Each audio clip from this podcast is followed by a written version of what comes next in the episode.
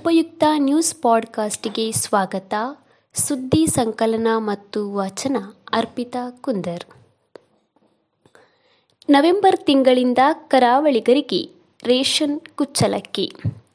ವಿಧಾನಸೌಧದ ಸಮ್ಮೇಳನ ಸಭಾಂಗಣದಲ್ಲಿ ಆಹಾರ, ನಾಗರಿಕ ಸರಬರಾಜು ಮತ್ತು ಗ್ರಾಹಕ ವ್ಯವಹಾರಗಳ ಸಚಿವ ಉಮೇಶ್ ಕತ್ತಿ ಅಧ್ಯಕ್ಷತೆಯಲ್ಲಿ ಆಹಾರ ಇಲಾಖೆ ಅಧಿಕಾರಿಗಳೊಂದಿಗೆ ಸಭೆ ನಡೆಯಿತು. ಇದರಲ್ಲಿ ಭಾಗವಹಿಸಿದ್ದ ಮುಜರಾಯಿ ಸಚಿವ ಕೋಟ ಶ್ರೀನಿವಾಸ್ ಪೂಜಾರಿ ಮಾತನಾಡಿ, ನವೆಂಬರ್ ತಿಂಗಳಿಂದ ಕರಾವಳಿಗರಿಗೆ ಮತ್ತು ಪಡಿತರ ಚೀಟಿ ಹೊಂದಿರುವ ಫಲಾನುಭವಿಗಳಿಗೆ ರಾಗಿ ಹಾಗೂ ಜೋಳದ ಬದಲು ಕೆಂಪು ಕುಚ್ಚಲಕ್ಕಿ ನೀಡಲಾಗುವುದು ಎಂದು ಹೇಳಿದರು.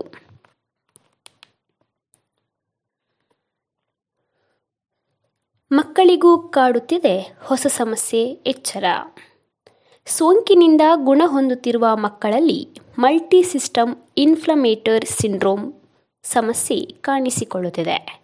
ಇದರಿಂದ ಅನೇಕ ರೀತಿಯ ತೊಂದರೆಗಳು ಬಾಧಿಸುತ್ತದೆ. ಕಿಡ್ನಿ, ಹೃದಯ ಮುಂತಾದ ಅಂಗಗಳಿಗೆ ತೊಂದರೆಯಾಗುತ್ತದೆ. ಸೋಂಕಿನಿಂದ ಗುಣ ಹೊಂದಿದ ಒಂದು ವಾರದೊಳಗೆ ಮತ್ತೆ ಜ್ವರ ಕಾಣಿಸಿಕೊಳ್ಳುವುದು ಇದರ ಪ್ರಮುಖ ಲಕ್ಷಣ ಎಂದು ಮೂಲಗಳು ತಿಳಿಸಿದೆ.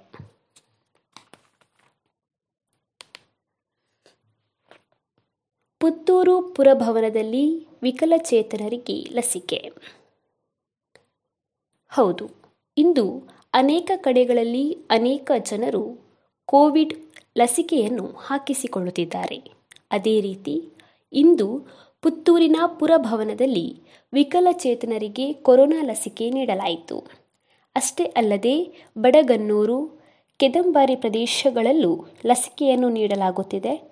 ಮುಂದಿನ ದಿನಗಳಲ್ಲಿ ಅನೇಕ ಗ್ರಾಮದ ಜನರಿಗೆ ಮತ್ತು ವಿಶೇಷವಾಗಿ ವಿಕಲಚೇತನರಿಗೆ ಲಸಿಕೆ ನೀಡಲಾಗುವುದು ಎಂದು ತಾಲೂಕು ಪಂಚಾಯತ್ ಕಾರ್ಯನಿರ್ವಹಣಾಧಿಕಾರಿ ನವೀನ್ ಭಂಡಾರಿ ಮಾಹಿತಿ ನೀಡಿದ್ದಾರೆ. ಸುದ್ದಿ ಸಂಚಯ ಆಲಿಸಿದ ಎಲ್ಲರಿಗೂ ಧನ್ಯವಾದಗಳು.